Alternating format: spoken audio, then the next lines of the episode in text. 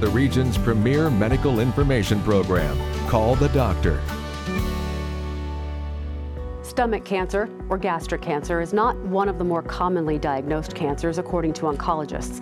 But because it doesn't always cause symptoms in its early stages, cancer of the stomach is sometimes caught late.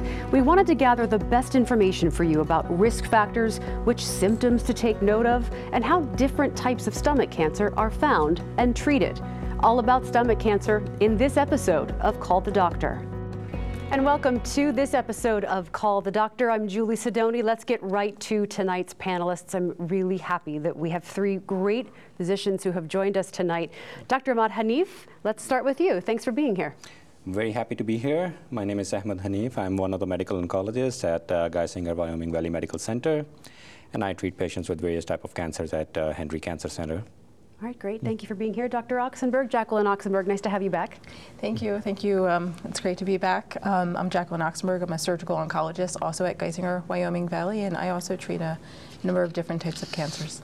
And Dr. Greenwald, thank you Yes. for being here. Thank you. Uh, Dr. David Greenwald, I'm in private practice uh, with Dr. Bruce Seidman in Kingston, uh, medical oncologist, and we see all, all types of cancer.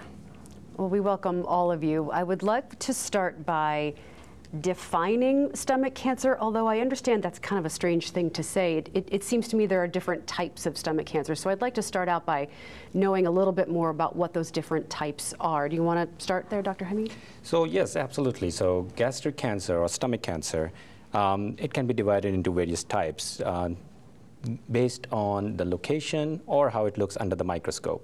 So based on the location, we know that the gastric cancer, the stomach cancer, and the cancer of the food pipe, the esophageal cancers, they kind of overlap in the middle. So when we talk about stomach cancers, we start off right at the junction of the, of the esophagus and the stomach, which we call gastroesophageal junction or GE junction.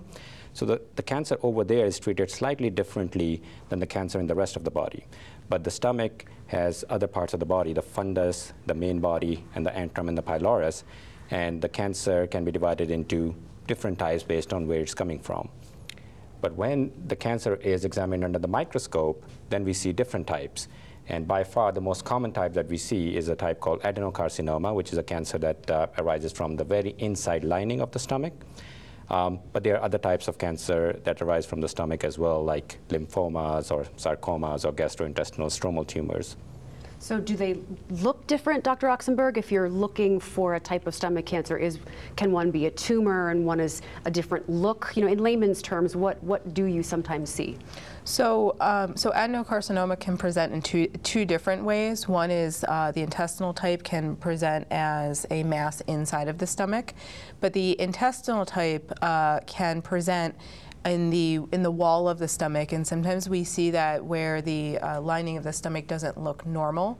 Um, and the stomach just doesn't distend or you know or open up like a balloon should when, when you eat.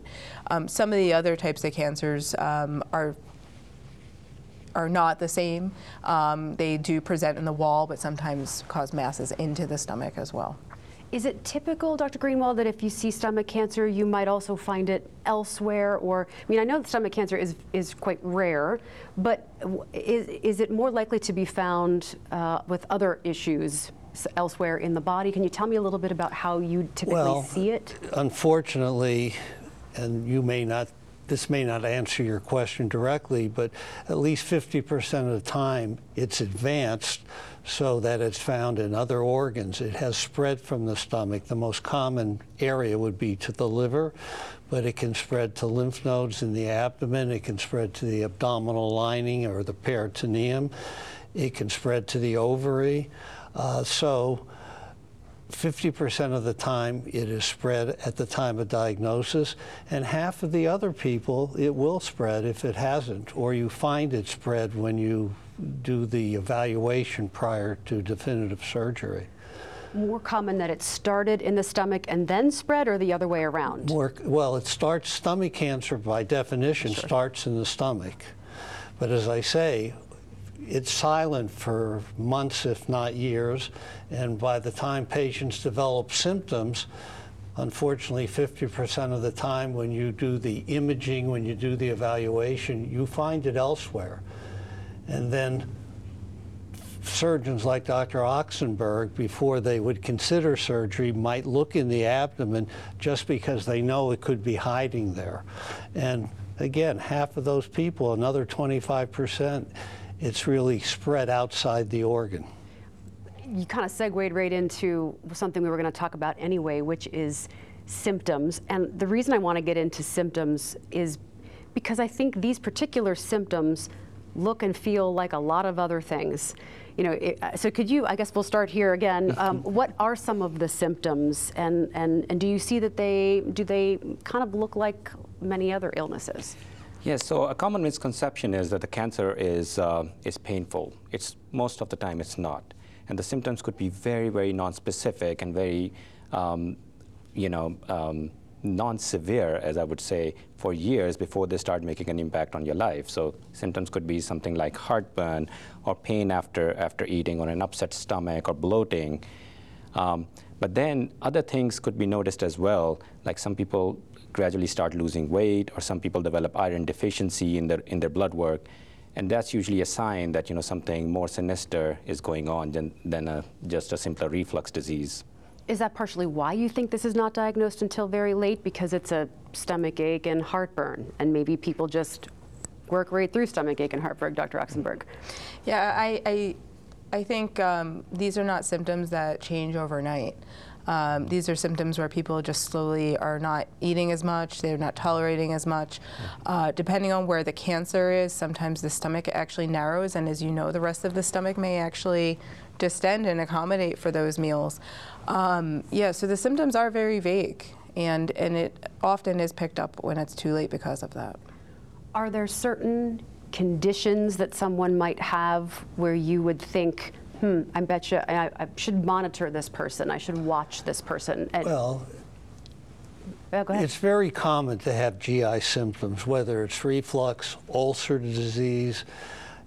Once you get into the system with a gastroenterologist who might be treating you, they often look in the stomach. And so there are things that they find and then they keep a closer eye. There's something called a Barrett's esophagus mm-hmm. when you're changing the lining of the lower esophagus because of constant reflux over years and we know that that could be a precursor. That lining is more susceptible to developing a cancer. If someone has an ulcer and you do a biopsy and you find a bacteria called H. pylori, those people have a higher risk of developing a cancer at some time in the future. Not that everyone will, mm-hmm. most won't, but at least those people need to be watched. They're at higher risk. But I think the basic problem that, that you first mentioned is these are really common symptoms. I mean, we all get indigestion. We all take Tums. We all uh, have reflux. And so it's a tough call. When do you say, you know, maybe something more serious is going on? So I'm sure there's not one bullet point here, but is there a time, is there a range that you would give your patients, say, if these symptoms go on for X, you really should give us a call? Well, sometimes your family doctor will prescribe a ulcer medication, a, a proton pump inhibitor or a H2 inhibitor. And if after two or three weeks you're not really getting better, maybe that's the time to call and say, maybe I need to have someone look in my stomach. Right. Uh, what about risk factors, not just conditions that you might see, but uh, is there a lifestyle component or risk factors that you also see as a connection here, Dr. Oxenberg? Yeah, so um, smoking is definitely one of them. Um, obesity is um, a large part of why we're seeing a shift in the types of gastric cancers to the lower esophagus, upper upper stomach. Um, so overweight, obesity. We also know genetics is part of this too. Um, while most patients that are di- or most people that are diagnosed with gastric cancer present later in life, sometimes there are some genetic mutations that um, can predispose patients to develop that much earlier in life. Let's talk about that for, a- for a few minutes. The gastro, I'm sorry, genetic mutations. Is there a time when you would say, uh, you know, earlier you said if someone has cancer young, stomach cancer young, what is young? What are you looking for in these genetic mutations? You know, unfortunately, I have to say sometimes we see patients in their 20s, 30s, early 40s with gastric cancer, and those are patients um, that I would I would definitely refer for genetic testing. Sometimes um, when they do the pathology and they look at um, the cancer themselves, they can actually determine um, if, if there's genetic alterations, I'll say, as well, that may predispose people to having a, a genetic problem too. And in that case, you would want them to speak with family members, et cetera. Yeah. Uh, we'll go back to the, the lifestyle uh, risk factor type uh, question. If you have anything to add there, Dr. Hanif, um, you said smoking uh, and a couple of others. Anything else come to mind for you? Yeah, so I mean, some of the risk factors are, are general. They are true for many different cancers, smoking being one of them, um, excessive alcohol drinking, um, less physical activity, um, being overweight. These are true for many different cancers, um, including the stomach cancer. And then the, um, the risk factors specific for the, for the stomach cancer would include infection, especially with the H. pylori bacterium, um, and eating more salted or preserved foods. Um, so th- those are the factors specifically for, ga- for gastric cancer, but smoking is probably responsible for more stomach cancers than, than these uh, factors in the present age. Is that right? Um, there is there has been a shift in the in the risk factors in the last decade or so. So we are getting a little bit better at treating H. pylori infection, and you know people are eating less preserved foods and less salted foods. Uh, so we are seeing more and more of that cancer that uh, comes on without H. pylori or without uh, any history of uh, you know eating too much preserved or salted foods. Um, so that that's been a change in the in the spectrum of the type of uh, gastric cancer in the in the last couple of decades. Is there a screening for it? Uh, currently, um, screening for an asymptomatic person, meaning a person who does not have any symptoms, is not recommended. But screening based on symptoms is decided by the primary care provider and the gastroenterologist based on how risky they feel the, the overall symptomatology is. And can you tell me about that screen? What is it? So most of the time, the screening test is um, a, a test called endoscopy, in which a camera is put down from the throat, and you know they look inside the stomach, and if there's anything suspicious, then they take a biopsy. But for persistent symptoms, kind of what Dr. Greenwald alluded to, uh, somebody whose reflux is not getting resolved after treatment with uh, proton pump inhibitors or H2 blockers, um, other screening tests like uh, detect, mm, you know, trying to detect H. pylori in the stool or in the in the breath, that can also be employed. That's, I see you nodding over there. Well, well, a couple things. One is people often not confused, but they put them on the same level, a colonoscopy and an upper endoscopy. I'd like the uh, audience to know that the upper endoscopy is really an easy procedure. You, there is no prep which is really the downside of a colonoscopy. And with uh, conscious sedation, you don't even know that somebody's put a scope in your stomach. So it is a very simple procedure. is it safe to say you do them often? As a patient, you, you can do it every week and not mind it. Patients do not mind upper endoscopy. So I just want the, the public to know that. No, that's, that's People fear colonoscopies primarily because of the prep, but there is no prep for the upper endoscopy. I think people fear a lot of tests for various reasons. Do you think that more people should be tested for this cancer? Well, it's easy for me to say that, but it's controlled to, to a certain extent by the insurance company, and they have criteria. Uh, things have really changed, though. There was a time, probably up to about 1930 or 40, when stomach cancer was the number one cancer, number one cause of death in this country. And then uh, it was in all the early textbooks, the incidence of stomach cancer, which is really the older diffuse type, the linitis plastica, stiff stomach, the incidence of that start going down every decade. And then unfortunately, somewhere in about 1970, the cancer at the GE junction uh, started to increase. So most of what we see today is really can- cancer of the lower esophagus or the GE junction or to the very proximal, the early part of the stomach. And, and that's different. The symptoms are different. usually it's a swallowing problem. Things get stuck. Uh, And so it, it, the, the whole picture has changed. We just fortunately don't see a lot of stomach cancer. I learned from all of you that it is the highest cancer death in certain other countries, Japan, Korea. I didn't realize the incidence was oh, so Oh, high there. Why is that? I mean, not that I expect you to know that. but why? Why is? The, Well, why is the? What's the thought there? When, when those populations come to America, their incidence of that disease falls and becomes like us. So it has something to do with their lifestyle in those countries. I know that uh, at one time there was an association with the liver fluke, uh, clonor- clonorchis. Uh, their eating habits are different. Uh, they eat a lot of, you know, uncooked fish and so forth. There could be a number of things. Yeah, I would not want to stop eating sushi, but Right.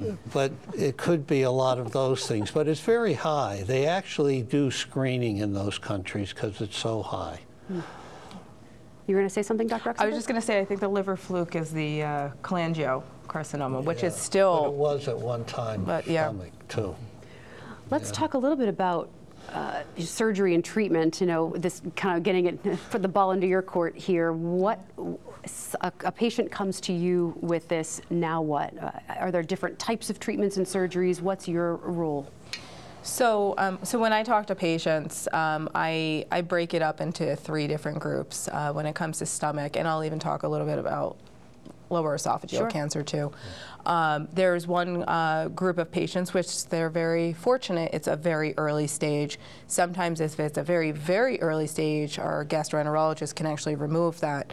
Um, but if it's in a very early stage and there's not very eh, not much risk of spreading, um, I'll send them for a special scope with an ultrasound to see how far it is into the wall of the stomach. And if it's not high risk for spreading, sometimes they can go straight to surgery. Unfortunately, the majority of patients fall into the second or third category. The second category is, um, is where there is a risk of spread. And that risk of spread um, is determined by the CAT scan, uh, if there's lymph nodes involved, determined by that scope. Um, and if there is that risk of spread, that's when we're talking about um, doing what's called a laparoscopy, just a couple small incisions looking inside the belly, making sure that there's really nothing spread. Um, and then doing multimodality therapy, where we know that um, Dr. Hanif and Dr. Greenwald um, give the patients chemotherapy first, uh, followed by surgery, followed by chemotherapy, and that actually greatly impacts the survival. Unfortunately, patients that have spread to other places in general, um, liver, lungs, places like that, typically are not surgical candidates. You had mentioned, Dr. Greenwald, that that this is sort of. I, mean, I think the joke was it's this is a team sport here. That there there might be a lot of treatment steps if someone is treating gastric Yes. cancer. Do you want to talk about those, or maybe Well, Dr. Oxenberg just brought is- it up? Yeah, Dr. Oxenberg, as she, as she just mentioned to us, you, you need to evaluate the patient initially. Uh, with usually they get a CAT scan, they get an endoscopy, and then they get the endoscopic ultrasound, which can tell you how deep it penetrates into the wall. Uh, the endoscopist can see and uh, observe and even biopsy lymph nodes next to the stomach. They can often biopsy suspicious lesions in the left lobe of the liver. And so you get a lot of information. And then, as, as a group, you decide whether the patient, one, if it's a very early one, go right to surgery. If it's uh, more locally advanced, probably explore to make sure that it's a surgical. And at that time, decide whether you need pre op radiation and chemotherapy, and then surgery afterwards. So everybody is different. They don't all show up with the same stage and the same type. That's something Dr. Hanif mentioned actually a little bit earlier. That this is a very individual type cancer. It is, um, just like uh, Dr. Oxenberg and um, Dr. Greenwald were, uh, were saying, that it, it depends on where the tumor is coming from and what's the stage. And staging is probably the most important decision in developing a treatment plan for, for stomach cancer. The cancers that are closer to the esophageal junction, they are mostly treated with the incorporation of radiation. But the, but the cancer that is strictly within the, the body of the, of, the, uh, of the stomach, we often do not utilize radiation for that, and we just utilize chemotherapy, um, followed by surgery, followed by some more chemotherapy. So it really depends on person to person. Obviously, if the cancer is outside of the stomach, um, then you know, um, you know, surgery or radiation have very limited role in that situation. This might be kind of a strange question, but you know, if I you break your arm, you, you go and get your arm taken care of, and you don't really have to worry. You have another you have another arm, and everything continues to work. When it's your stomach you're talking about, you mm-hmm. still have to eat and drink, and you still have to function normally. I wonder how that plays into treatment, where you're now treating something that your body very much needs all day long. I, can you can you shed a little light on that for me? I think that's in Dr. Oxenberg's. That's the replumbing that I have to The do. replumbing, I the like that. replumbing. Um, yeah, there's, uh, you know, depending on whether where the cancer is, uh, depends on what needs to be taken out. But believe it or not, the stomach, while it's nothing is as adequate at the stomach, the stomach is replaceable. Um, we reroute small bowel up to it. If it's um, if it's in the lower esophagus, we actually save some of the stomach um, and attach that to you know to um, make a new esophagus. Um, so it's yes, you need it, um, but you know with a little bit of plumbing, we can fix that.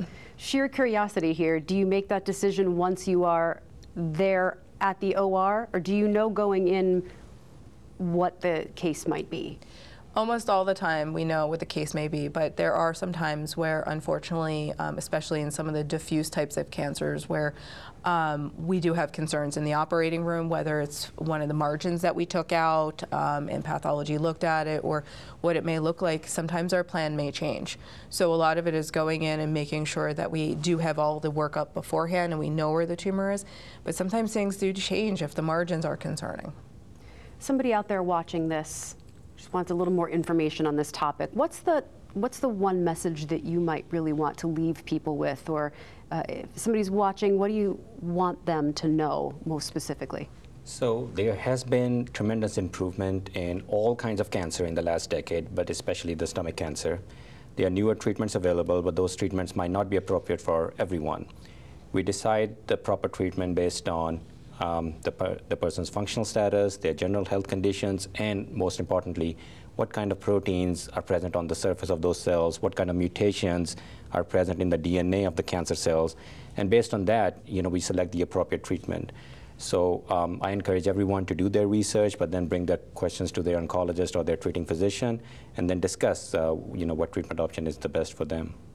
What about you, Dr. Oxenberg? I just think, um, you know, don't ignore your symptoms, but not every symptom is cancer.